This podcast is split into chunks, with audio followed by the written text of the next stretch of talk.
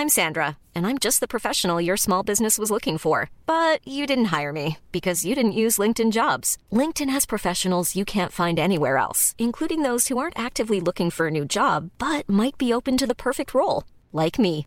In a given month, over 70% of LinkedIn users don't visit other leading job sites. So if you're not looking on LinkedIn, you'll miss out on great candidates like Sandra. Start hiring professionals like a professional. Post your free job on linkedin.com/people today. When you're ready to pop the question, the last thing you want to do is second guess the ring. At Bluenile.com, you can design a one-of-a-kind ring with the ease and convenience of shopping online. Choose your diamond and setting. When you find the one, you'll get it delivered right to your door. Go to Bluenile.com and use promo code LISTEN to get $50 off your purchase of $500 or more. That's code LISTEN at Bluenile.com for $50 off your purchase. Bluenile.com code LISTEN. Many of us have those stubborn pounds that seem impossible to lose, no matter how good we eat or how hard we work out. My solution is PlushCare. PlushCare is a leading telehealth provider with doctors who are there for you day and night to partner with you in your weight loss journey. They can prescribe FDA-approved weight loss medications like Wegovy and Zepbound for those who qualify. Plus, they accept most insurance plans. To get started, visit plushcare.com slash weight loss. That's plushcare.com slash weight loss.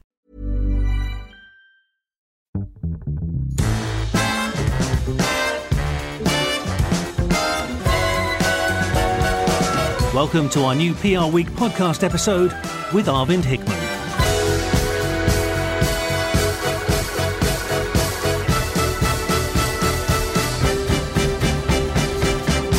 Hello and welcome to the PR show. I'm Arvind Hickman, and today we are going to look at pitching and whether the pitching process is broken. Almost every agency leader we speak to at PR Week loves to moan about pitching. Just the other week at our PR 360 conference in Brighton, one agency boss described pitching as a shit show, and another said it was broken. It's a view that seems to be held by bosses at agencies of all shapes and sizes, and others in the process, including some clients and new business consultants. To unpack pitching, I am joined by two agency bosses, James Herring from Taylor Herring and Mandy Sharp from Tin Man, and Snap's Director of International Communications, Tanya Ridd, who has also held senior comms roles at Apple and worked in agency side. Welcome to you all. Hello. Hi. Hi. James, before we kick off proceedings, you had some pretty prickly views about pitching at PR 360. You were the guy who called it a shit show. And you also had a few choice words about procurement. Perhaps you can just elaborate for our listeners.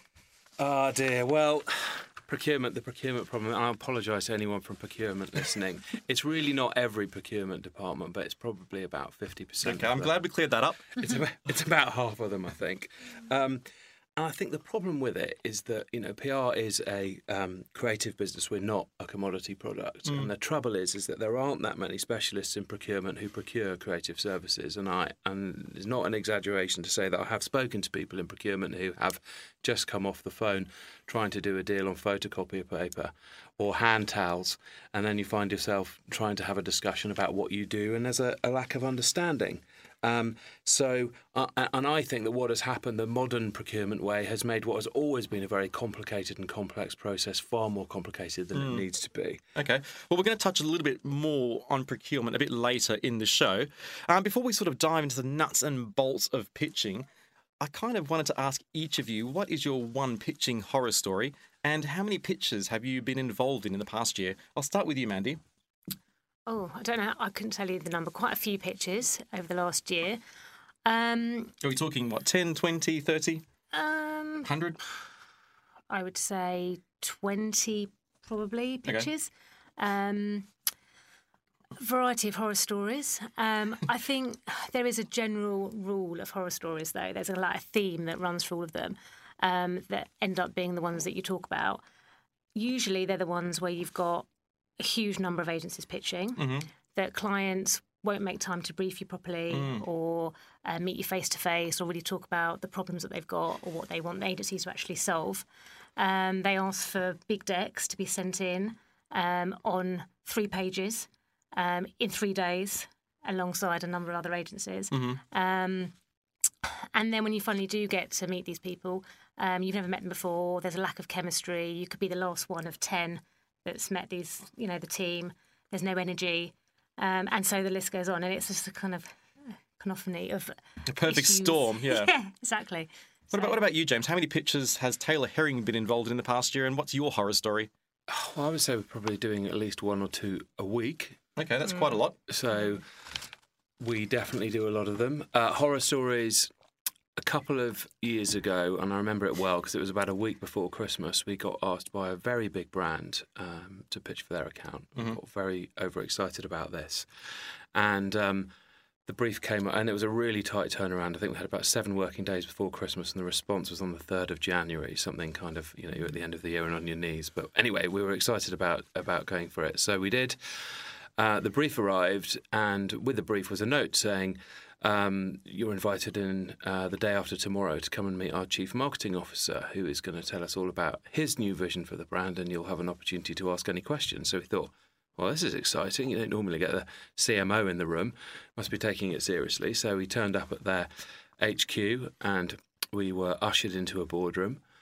And in the boardroom, um, we met the four other agencies who'd all been asked uh, to pitch, but we didn't realise that we were all in there in a group Q and A session. So It's like a, This- li- a live audition. Oh, yeah, but so this guy basically presented his vision, showed the TV spot, and then it was like any questions. And of course, it was just tumbleweed because nobody wanted to ask any questions because they're worried about showing their hand. Because of course, if you ask a question, you're potentially doing that with a an interest to to try and find a solution to the problem. So that I think was excruciating for all of us uh, on the agency side and certainly for the client as well. So I think just an oversight there in, in, in transparency.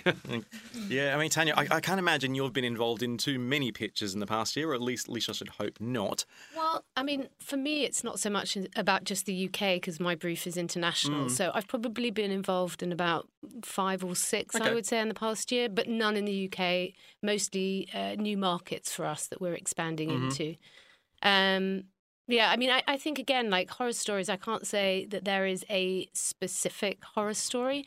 I do think sometimes, though, you start a pitch and you know quite quickly that there is, you know, a lack of connection. There's a lack of understanding, perhaps, of the business. I think my observations are sometimes a real lack of immersion in the business. So mm-hmm. just kind of basic errors about what the company is, what it does, you know, lack of reading of the brief, and often ideas that either you know, just aren't, they're quite blue sky. They're difficult to implement. Mm-hmm. They're not sort of clear where the PR value is going to be. Um, and I think that's the issue for me is that, you know, you're early on in those discussions and, and you've kind of then got to go through a, an hour and a half or a two hour sort of process, Sure. sort of knowing that from the outset. Okay. Now, now James, um, you mentioned before that you came um, from a pitch today in Wakefield, um, and you're glowing, and you said it was very good. Uh, can you tell us which client that was with, and and how the pitch process went? I can't tell you um, which which client it was, but it went brilliantly. It went brilliantly because there weren't any other agencies uh, on the pitch list, and the pitch lists are the, the best pitches are the ones where there isn't really a pitch, and we've been recommended uh, at board level from a current client that we're working for to uh, to another board. And all the right people in the room. The CFO was there, the CMO was there, the whole comms team. Yep. Everybody was aligned about what the company needed to do and a speedy decision uh, is expected. So it was it was fantastic. How did you get invited to that pitch? You, you mentioned before that it, it was a non-competitive pitch. So a high level recommendation from an existing client um, on their board level to another board director on that client. So, in, as always, in our in, in the game, uh, word of mouth and a word of mouth personal recommendation is always the best recommendation. And um, so, yeah, that was that was a happy happy pitch experience. hmm Mandy, what about you? What, what's the best pitch that you can recall being in? What what did it provide agencies? Well, like James, we've had a few pitch wins where we've been kind of the only one really in the mix through various contacts, word of mouth. Most of our pitches come through word of mouth, I would say, and through people who've worked with us before, which is always great.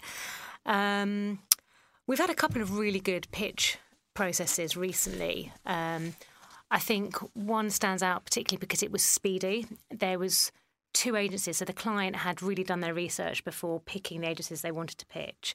So we did a chemistry and a, and a quick creds, but there was only two. There was I think there was three, and eventually there was just two agencies that pitched. Mm-hmm. Um, they spent time briefing us. We really understood what they wanted, what they didn't want, what was going to work well, etc.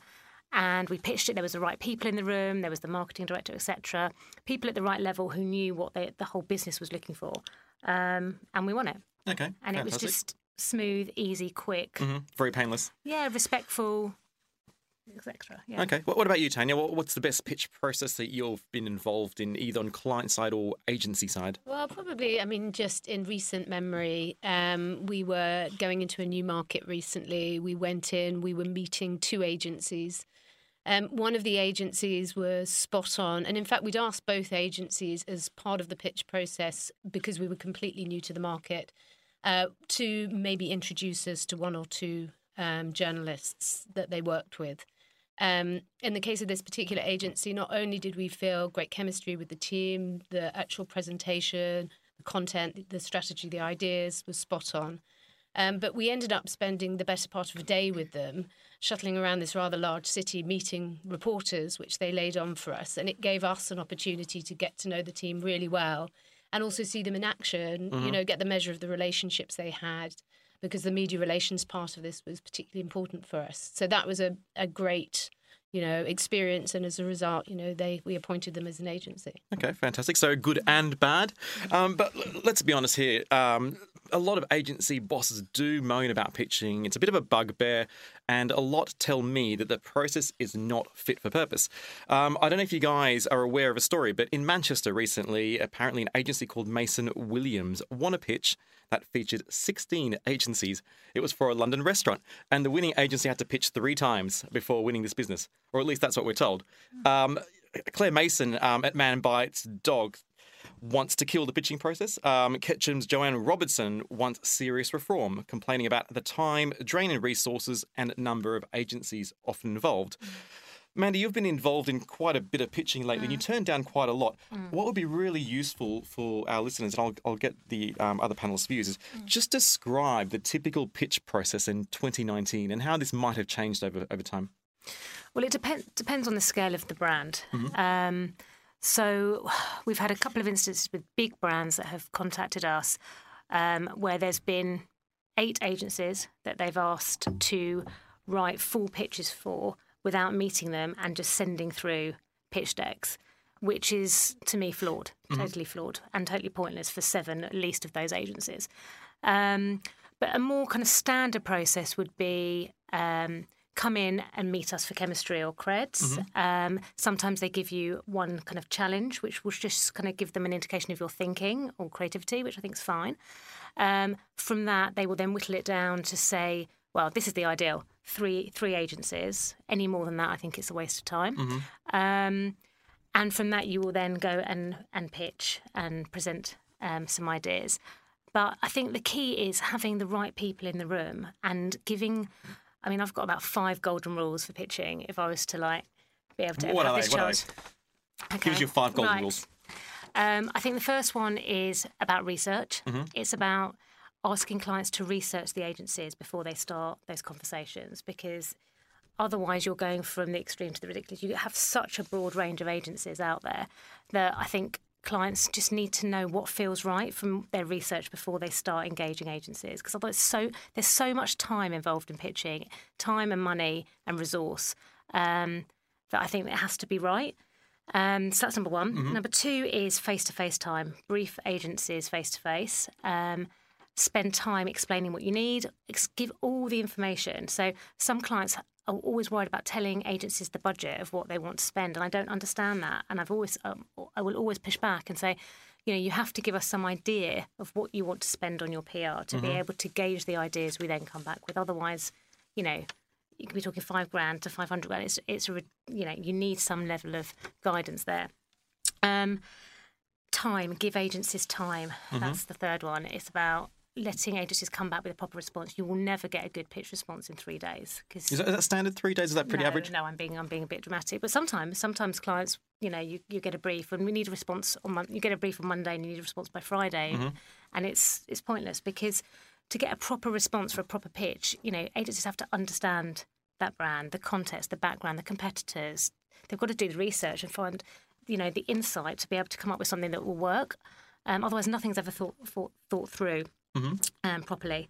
Um, decision makers I've talked about having all the right decision makers in the room at the right time because otherwise we've had this so many times you've presented ideas to part of a team somebody might come in halfway through you've got to re-present everything or you have half a team in a pitch and then they're, th- those people are then tasked to have to try and resell your ideas to other stakeholders within the business which is really hard for them Just and it's an extra layer. adds another layer and they're never going to be able to sell your ideas because you know it's third third time down the road and then I think the fourth, the fifth one is just about respect. I think all good agency and client relationships start with kind of good mutual respect, and most of our, you know, most clients are great. I mean, I'm, I'm just talk, being exaggerative in the bad, Sure. in the bad here, but you know, it's it's about having you know just just respect really, giving, Mm. giving agencies a glass of water in a room. I mean, we've been to pitches where we've spoken for two hours and not one client has ever offered us a glass of water. We even give you glasses of water at the PR show. I mean, yeah, do you know what I mean? so yeah. Okay. Would you add anything to that, Tanya? What, what does an ideal pitch process look like in 20? What does an average pitch process look like is probably a better way. Well, I kind of agree because, you know, I think keeping this sort of um, being very deliberate about who you invite to pitch and also keeping the field quite small.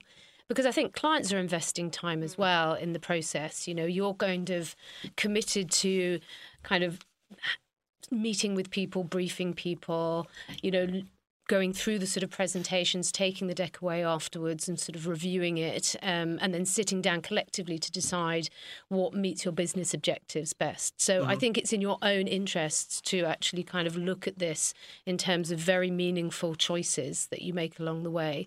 I mean, I agree about respect as well. I think, you know, all the good um, relationships that we have and the best work that we do with our agency partners is built on a partnership and, you know, a partnership of trust and a partnership where we feel like we can sort of share with them, you know, a detailed sort of insight into the challenges that we face that allows them to offer us credible and, and useful, you know, consultancy. Um, so I yeah I, I would agree with most of what you say in that sense. And that tends to be the approach that we take when we go into market. We're not looking to have a massive field. We might ask for a selection of creds at the outset um, and then we'll go through those quite deliberately go back and ask for examples of work because we tend to know the sort of things we're looking for.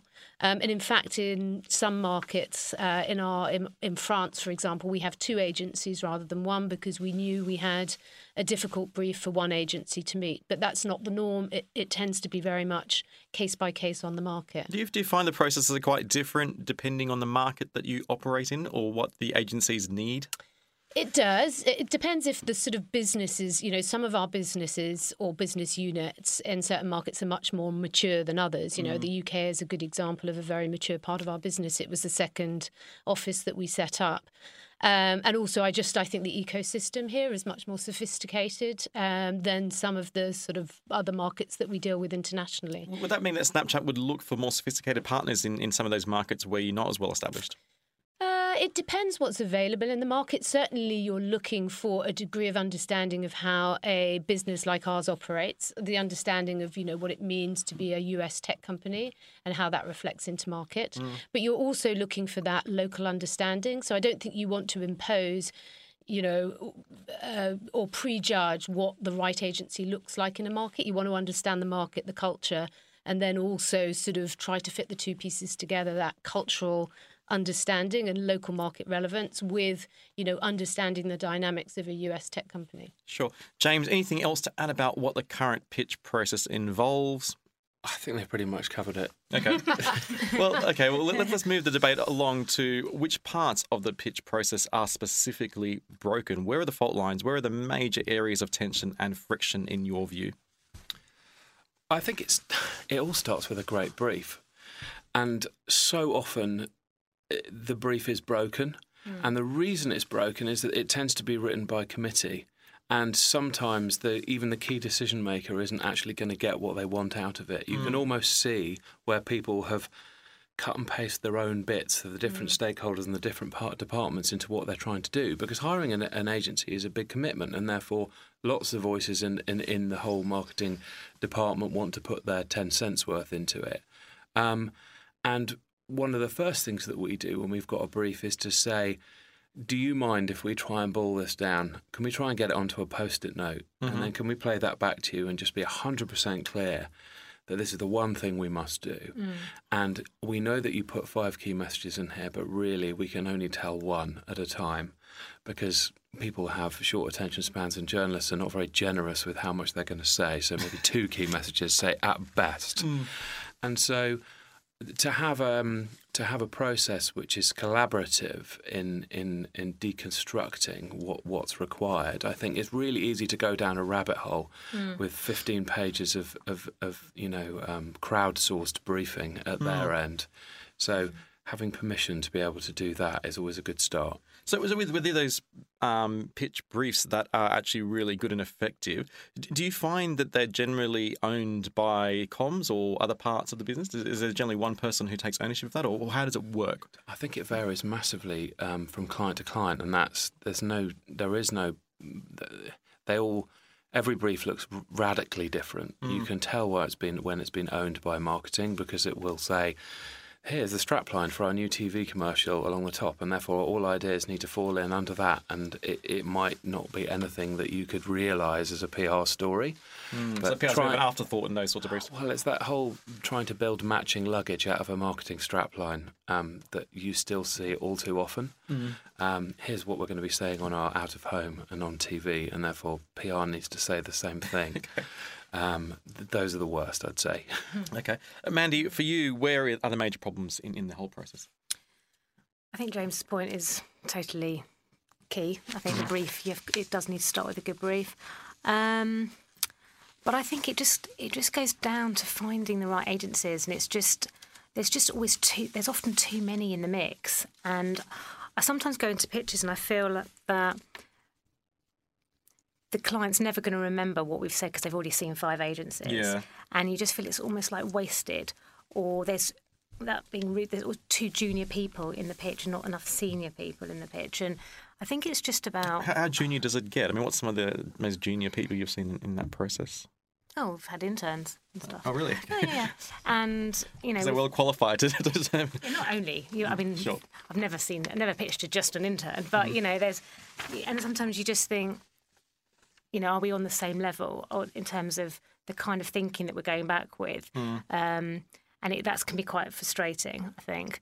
Um, yeah, I mean, there's there's, there's, so many so many different things. okay. Um, what about you now, Tanya? What's the areas of the process that you think don't currently work that well? I thought it was really interesting your point about collaboration. Um, I mean, I, will just say from us in terms of writing the brief, um, we're quite a small team, so we tend to not have a lot of different stakeholders weighing in on what we're writing.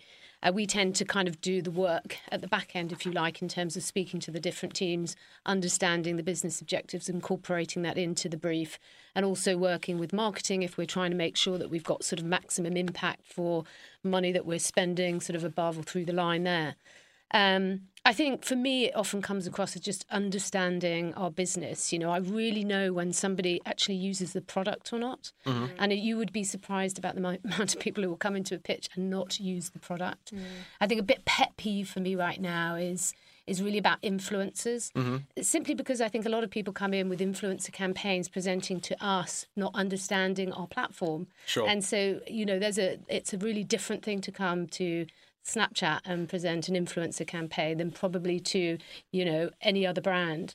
Um, and so I see a lot of that, and that is a source of frustration. But to me, it boils down from either not using the product, not understanding the business, not having done the sort of requisite research. Mm-hmm. Um, and that is probably a pet peeve. Okay. This nicely brings us into our, our next um, issue, which is procurement. Um, I know James is a big fan, but it, does procurement play a huge role in, in, Snapchat and the way that it, it sort of runs not, pictures? Not for us. We're quite small. Bear in mind, we're a sort of you know seven-ish um, year old company that's mm. growing pretty quickly, and procurement isn't a big part of the process. Um, that said, I I think it will evolve. You know, mm-hmm. we went public a year ago, just over a year ago. And I think as you kind of become a listed company, obviously there's governance issues that you need to sort of take into account. And I think there's that rigor that as you grow and as you develop, you know, is really important.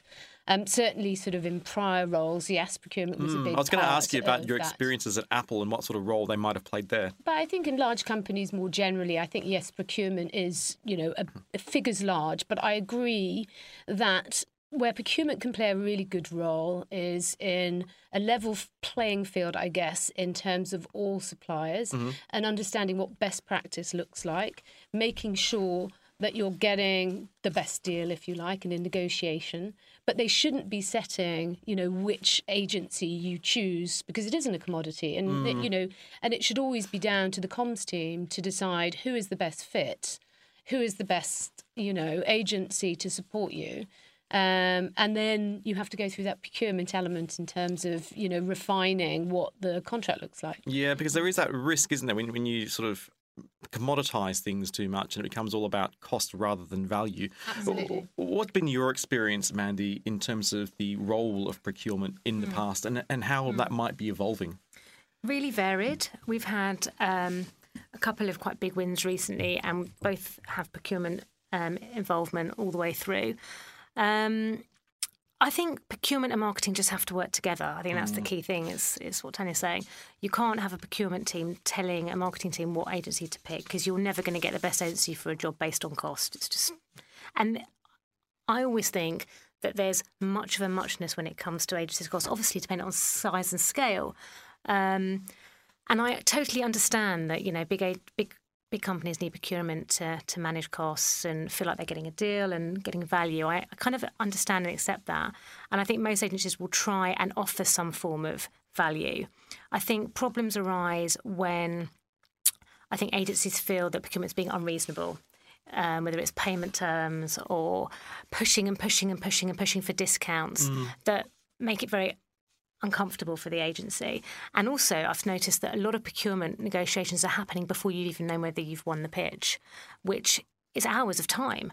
And you know, we've been through a pitch recently. We've actually we won it, luckily. But I felt so bad for the other agencies because I know how much negotiation and time has gone on behind the scenes with them and the procurement, um, and they haven't got anything out of it.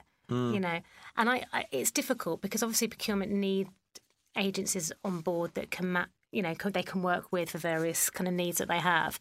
Um, but I think it's, I think there has to be a simpler way. Yeah. What, what about you, James? I know I know how much you're a fan of procurement. You, you've made that your views quite public. Uh, uh, how involved are procurement in, in pitches these days, and and what sort of role When you're ready to pop the question, the last thing you want to do is second guess the ring. At Bluenile.com, you can design a one of a kind ring with the ease and convenience of shopping online. Choose your diamond and setting. When you find the one, you'll get it delivered right to your door. Go to Bluenile.com and use promo code LISTEN to get $50 off your purchase of $500 or more. That's code LISTEN at Bluenile.com for $50 off your purchase. Bluenile.com code LISTEN. I'm Sandra, and I'm just the professional your small business was looking for. But you didn't hire me because you didn't use LinkedIn jobs. LinkedIn has professionals you can't find anywhere else, including those who aren't actively looking for a new job but might be open to the perfect role, like me. In a given month, over 70% of LinkedIn users don't visit other leading job sites. So if you're not looking on LinkedIn, you'll miss out on great candidates like Sandra. Start hiring professionals like a professional. Post your free job on linkedin.com/people today. Do you think they should play? Well, they're, it varies. and I mean, in some of the big, in some of the bigger companies, they're very, very present from start to finish, and in other ones, less so. But I think the reason why it sort of gets me hot under the collar um, is that the process of choosing, uh, the whole process of finding a good agency partner is about that relationship building and being able to have human contact and being able to talk to each other during that process. And procurement have made that quite a one way process. And so typically it will start with you're sent an Excel spreadsheet, about 300 pages of it, hmm. where you need to basically identify, put in loads and loads of key skills and loads and loads of case studies and loads and loads of stuff which you know that in that form as a spreadsheet will absolutely not be read by the client. Hmm. It is unreadable, hmm. and therefore they have all, all they have done is they've fulfilled an exercise in having that form put in a filing cabinet and it will never be read again. But from an agency side, small agency like us, you're talking about 20, 30 hours of, of, of you know my FD's time, mm. uh, of our COO's time to be able to get that right, and it sort of starts from there really, mm. and then. Um, you know the other, th- other things that have already been mentioned. Somebody in, in, in, in procurement decided that you need to see five or six agencies. It's far far too many. Um, three is the sweet spot number. I think more than three, we, we would be asking ourselves whether or not we wanted to go ahead mm. on the day. If you're the fourth or fifth agency through the door, the client is going to be absolutely jaded to pieces by the time you get in there. Um, from from an agency side, you can you can feel that lack of excitement in the room. Um, and I think that that is the problem is the fact that they're trying to sort of eliminate a human contact in the process. So that ability to be able just to ring up, have a chat, to, to be able to talk about something, to pop in and run something by somebody, that has sort of been taken out because in some way that is deemed to be unfair, an unfair advantage. It's not an unfair advantage. How can you possibly do the right work without being able to ask the right questions? Um, and on the commercials, I mean, I think that you know this has happened a lot to us. Um, you the worst worst example I think happened in, in, in February.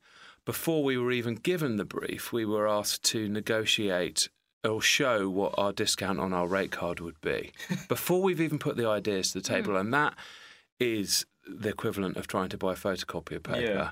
That that that's ridiculous. And ultimately, I think that if procurement really cared about making the pitch process fairer and better, they would call you up afterwards and they'll go, what do you think of our pitch process? Mm. Now, I have done hundreds of pitches. Mm. That has never, ever mm. happened. And if I was in charge of best practice of procurement at Big Company Limited, I would want to make sure that our pitch process is really, really good hmm. and that I'm getting the best work out of clients. So, I mean, it's not. I don't know how it's ended up going down this route, but like I said, in, in some places it's worse than others. But I don't think the clients are going to get the best responses from agencies if they carry on mm. being this sort of box ticking exercise. Is procurement commoditizing PR and com services? Is that a fair comment? I would say they often do. I mean, in in big in in companies where marketing is highly valued and part of their DNA, like in companies like Diageo, for example. Um, who is, they have 20 or 30 brands, right, then a procurement department plays an absolutely invaluable role to be able to match the skill set of an agency that maybe understands dance music or or Snapchat mm. from somebody that will understand how to do a high-end whiskey experience um, and, and, and and leverage you know uh, super quality deluxe brands at, at, a premium level. So a procurement department there is absolutely invaluable for, mm. for companies like that.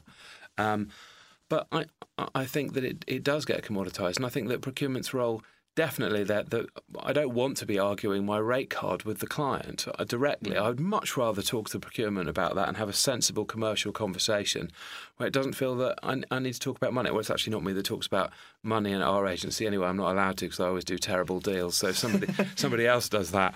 But um, mm. but I'm yeah, sure all the procurement people out there will be taking, taking notes. Negotiate with James. I have, to go, I have to stop you there. I'm not allowed to discuss that. That is well um, below my uh, above my pay grade.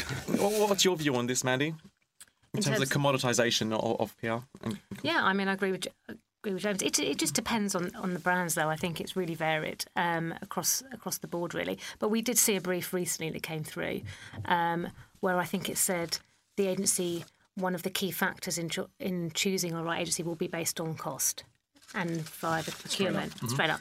And we just said no, not yep. doing it just didn't pitch it. Because I imagine in some yeah, that. in, some processes you'd find out pretty early on that what it's, what it's really about. Well, the point yeah. is that if you're in if you're in a field of five agencies pitching and you know that somebody could undercut you and it would be the slight difference between a 10% cost saving mm. and a better idea. It's like, what, why would you do that? Mm, and it mm, also exactly. means that you're questioning whether or not the organisation really recognises the value of what PR can do mm. in terms of brand building and how much that does in terms of the long term revenues and fortunes of a company. If you're going to cheapen the the service, then in the long run, that's mm. probably you know a red flag. Do, do you think that mm. though that is partly the industry's fault that you have agencies out there that are willing to sort of lowball and, and undercut?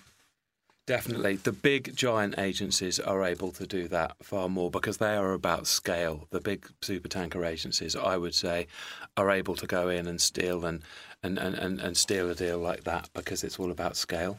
Okay. We don't have any big super tanker agencies to defend themselves on this particular podcast, but we do have Tanya. Tanya, what do you think about?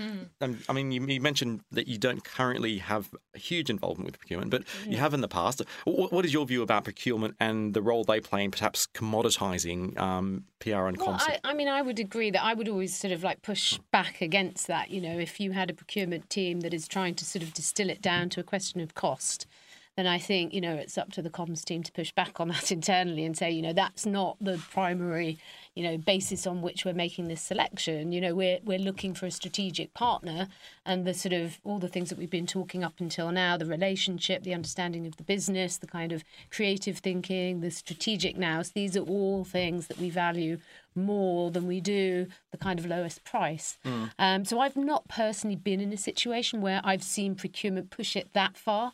I mean, I've certainly been in conversations where you know you've had a robust discussion about sort of some of the selection criteria, but I think mostly I've worked with procurement teams who are willing to listen um, and willing to kind of you know approach it collaboratively and kind of support where the support is needed and to call out where they think terms you know are unnecessary or are not aligned to what we're trying to do as a business or to other sort of you know suppliers that we have. But generally, I think it's a two way kind of collaboration to kind of get a deal that works, you know, both in terms of the relationship and the business objectives you're trying to solve for, and in terms of actually kind of consistency across the board about the relationships and partnerships that you have. Well, what about the role of pitch consultants, the people who help agencies never and them. never use them? Okay. No. James? I've never used them. I, I've, I've never won a pitch through a pitch when a pitch consultant's been involved. Really? Yeah. Are, are, they often involved in, in pitches? Mm, not.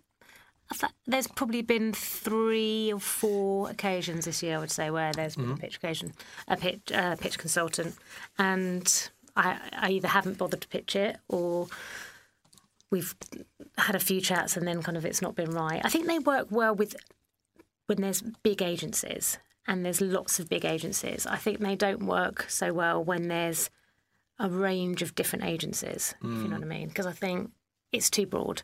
And it starts that whole thing of there being 15 agencies and everyone has to send in their stuff, and it just gets a bit. Oh, so sorry. Well, I think when, when you say a pitch consultant, do you mean one of these um, agencies that manages the pitch on behalf of the client? That's right, Uh, yes, okay, yes, fine. Sorry. yes.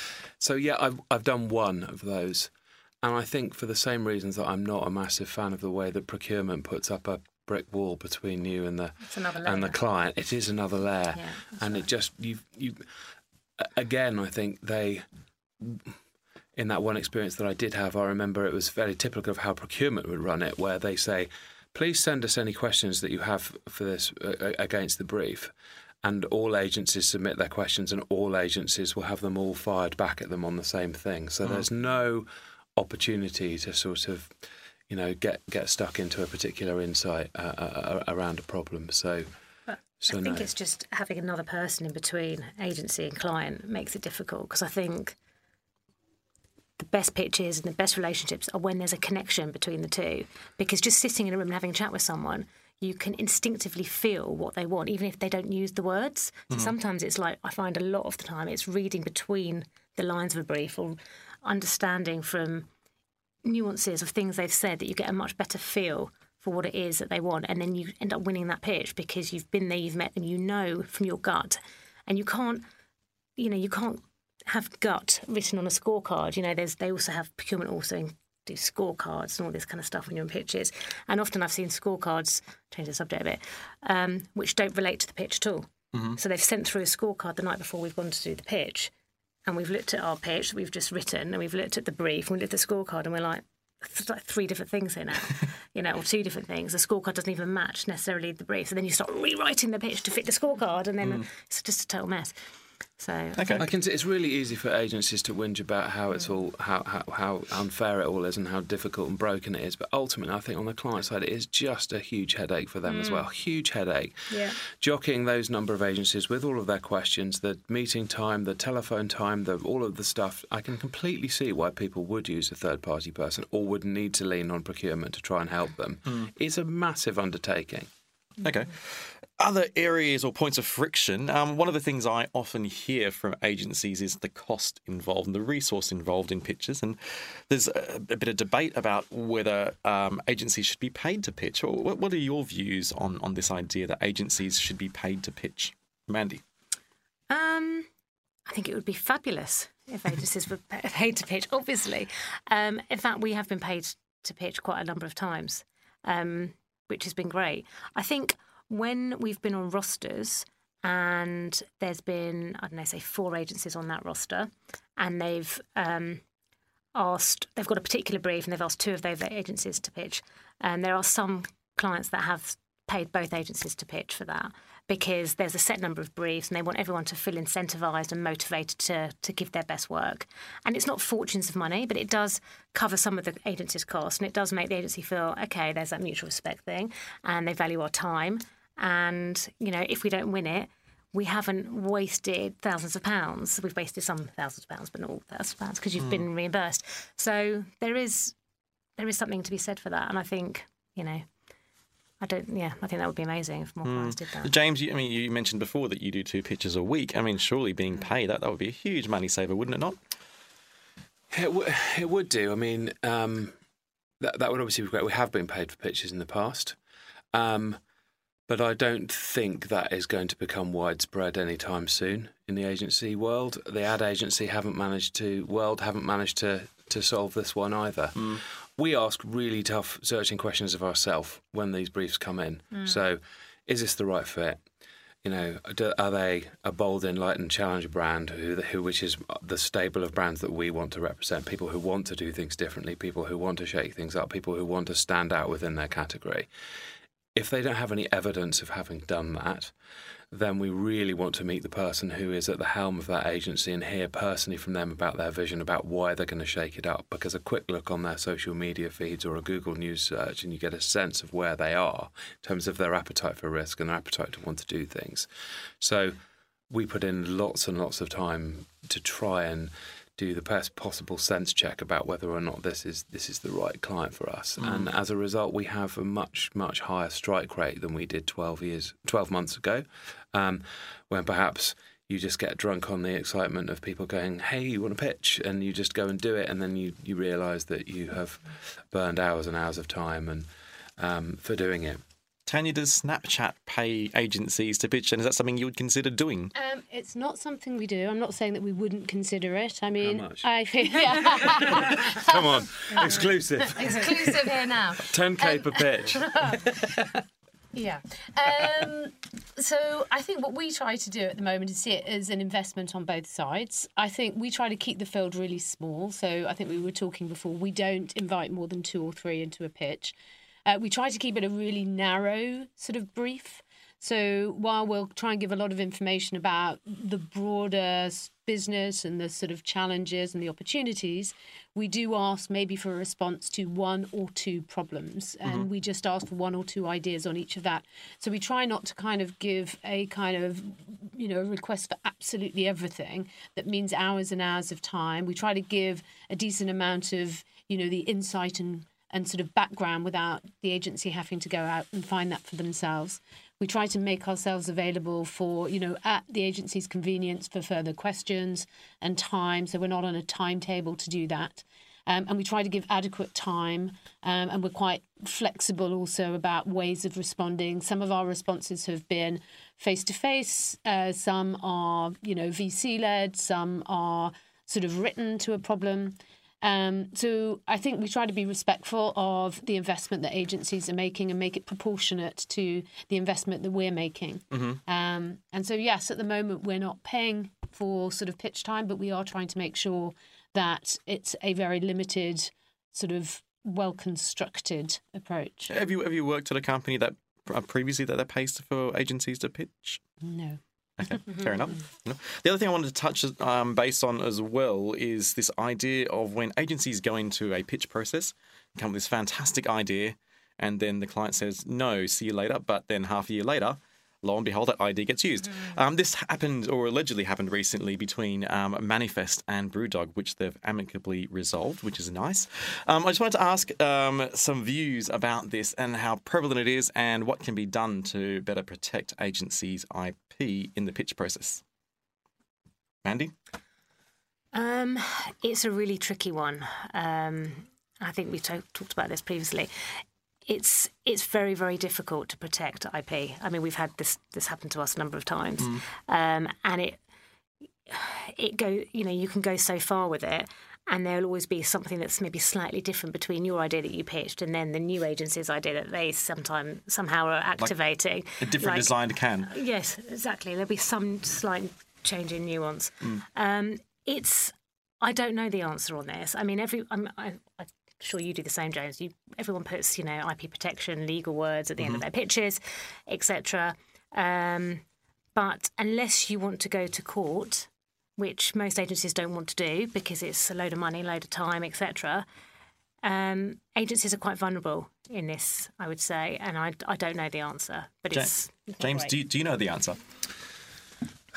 I mean, we've got quite a good mutual NDA, which sort of covers off both sides when when you're exchanging ideas. Um, I've only once had to go fully legal on somebody for stealing our ideas, and we were really successful, and and we were well paid for it. Um, and um, that was really unfortunate. I think the, the more probably one of the, the hardest things to protect is that when you're going in to talk to a client about their, their brand problem or their, their the mission that they're trying to achieve is that very often the insight and the approach about how you're going to do it is really what unlocks the creative magic. So it's not necessarily the execution of a single creative idea, but it's more like how will we approach this from a in a more of an, a, a- an insight powered solution about where your problem lies. That sort of high level thinking potentially can create a platform from which they can do a whole year's worth of work. And that mm. is far harder to protect than saying, we will set fire to the Thames or, or whatever you want to do as an idea to launch Snapchat's new set fire feature or whatever you've got. Um, so individual ideas, I think, relatively straightforward, but high level thinking harder. Sure. Tanya, I can't imagine you've ever stolen anyone's IP before, but have you heard about this happening before? And what do you think agencies can do to better protect their, their, their IP? I mean, these guys are going to have the better sense of really the sort of the tools to protect. But I, you know, absolutely not having, you know, wouldn't take an idea. I mean, I think, you know, I think having worked agency side as well as having um, work client side, I appreciate the sort of time and effort and thinking that goes in, not only at the sort of like high level strategic um, point of view, but also in terms of generating, you know, really creative thinking. Um, you know, I- I do think agencies should be reimbursed, and I think you know if somebody wants to take an idea that they've seen in a pitch, if they've chosen another agency to run with um, because they feel that across the board that relationship is is going to be stronger but they really like an idea that they've seen i think they should have an adult conversation with the agency in question and discuss the terms on which they could you know work with the other agency on that idea and what a fair remuneration would be. And it should be a you know an adult and civilized conversation about it rather than suddenly the idea popping up elsewhere. Um, I do think the one thing I suppose that is is difficult is that some agencies do come in with the same ideas. They are different, but they start from the same kernel. You know, so you'll sometimes see sort of similar thinking because the brief has led people down a, a similar line, and there will be. But that's a perfect opportunity for procurement to step in and go, Yeah. just to flag, we saw this idea. And that could, they could easily do that as a really helpful job. yeah, yeah, Yeah. absolutely. How much will you do this idea for? as Yeah. an agency? Yeah, we'll start debating. Okay. Uh, and before we move on to solutions, any other bugbears of the current process? I can see James looking at his long list. God, um, I think that just the t- probably it's not very it's not a very level playing field when it comes to the time that we have to respond to a brief versus how long it's going to take to actually hear about what the outcome is. And I appreciate that there's probably lots of committees and, and, and stuff on the other side, but it would be good to know that if we're going to work, if we're going to burn midnight oil for, for for a week to deliver a good solution, that when you say you'll be back to us on Friday, it will be this Friday and not not Friday next next month. Um, I think that gives you a bit of confidence that you know we're eh, on both sides. That, the, we're all putting in a lot of time. Mm-hmm. Okay, let's move on to solutions, a final part of this podcast. Um, should pitching be ripped up? Uh, what are some other ideas in terms of how um, clients can choose agency partners? I'll start off with you, Tanya. I was going to be interested to hear what these guys said first. But, um... we, we, can start with, with you, Mandy. If you, and... No, no, it's fine. Sure. Um, what would I think instead of um, solutions? I mean, I just think it's it, it depends on what you're looking for um, and, and what the objective is. Um, you know, sometimes it can be an existing relationship that you already have the sort of inherent knowledge about the company, you have the relationship, and then you feel that that can transfer into a, a slightly different role um, and providing support in a slightly different area of the business. And that might not need to be open to sort of a competitive pitch. That might be just be a ongoing conversation and ideation with a particular existing partner. Mm-hmm. Um, you might have a very discreet piece of work, and again, you might be able to do that not through a pitch but through conversations and meetings and you might be able to kind of eliminate the need to sort of have a formal process behind that mm-hmm. but i think if you're looking for a partner that you're going to be working with on an ongoing basis over the course of a year you know the pitch continues to be a pretty good way to do that but i think as we've all kind of discussed here it comes down to respect and an understanding of what's you know what the investment is on both sides and that commitment from both sides um, because at the end of the day if you're going to be working together you know you want to start that off on a positive footing you don't want it to be you know on the back of resentment on either side mm. over something in the process okay mandy what mm. ideas do you have about how the process can be improved or if we need a new mm. process I think the, the process we have could be simplified. I think at the moment there's a number of kind of layers to a big pitch. There's normally at least three stages, sometimes more. Um, and they can go on for weeks. Mm-hmm. One we've just one started in February, I believe. Um, you know, that's a long time to be going through the pitch process. I I wonder whether, you know, a pitch process, which is all about a connection of people, as we've discussed, is a chemistry session over a coffee, an informal chemistry session where both parties talk about their needs and you know what the agency can do to potentially help. There's a challenge involved potentially, um, and from that, you should really have a pretty good idea of whether that agency is going to be right for that job. It might be that you need one more stage, but if you could do it in kind of a one or two stage process, mm-hmm. to me that immediately cuts out hours of time. Mm-hmm. Um, but that involves. I suppose the client really researching the agencies that they're bringing on board at the very beginning. So there's not so much wastage, and you know, it's keeping it quite small. So trimming a lot of the fat out of the process. Basically. I think you could trim a lot of the fat out of mm. the pitch process, sure. definitely. James, I think um, I think collaboration is the is the is the key word for me, which which has already been said. Mm. But I think that briefs can sometimes a tight brief can sometimes con- constrain what an agency could bring to the table in terms of sort of bigger strategic thinking. And I know that design agencies, for example, very often do what they call chemistry pitches, um, where a client will pretty much make their decision on who they're going to work with after having had um, one of these chemistry meetings. So the idea is that you could work from there collaboratively mm. to co-develop the overall scope of the work and mm-hmm. the big idea together. Yeah. Um, there is so much amazing talent on the client side, which very often is kept out of the room or out of the discussion in terms of making an idea bigger and better. Mm. But the onus on the agency to come in with a perfect solution, it feels like ridiculous um, if you haven't been able to spend that time proper, properly building it. Um, so, you know, you could, um, you know, clients could trial, you know, new, newer agency, uh, new agencies by having a smaller uh, roster of people that they're working on smaller briefs with paid work almost from the get go and doing a series of smaller creative sprints to see what, what they could do together. Mm-hmm. Um, but I, I think that this idea of the fact that the agency are going to be the solution to all of your worries and woes and have all of the best ideas and all of the best media contacts and all of the best insights is a nonsense. Mm. You okay. have to move towards a position where we're working far more collaboratively. Uh, but, you know, to the earlier point, the pitch is there as a, a creative test which shows thinking and, and, and execution ideas and creativity. Probably we're not going to move much past that, but it, it is really only a, a test.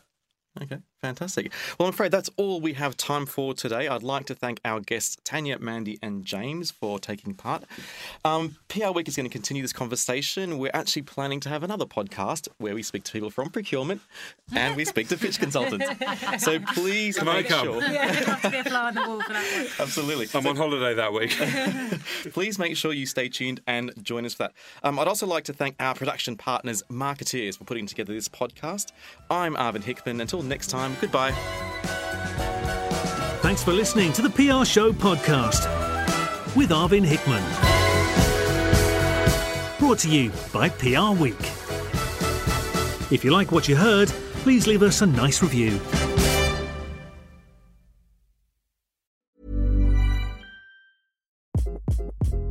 Hi, this is Craig Robinson from Ways to Win, and support for this podcast comes from Invesco QQQ, the official ETF of the NCAA. The future isn't scary, not realizing its potential, however, could be. Just like on the recruiting trail, I've seen potential come in many forms as a coach. Learn more at Invesco.com slash QQQ. Let's rethink possibility. Invesco Distributors, Inc.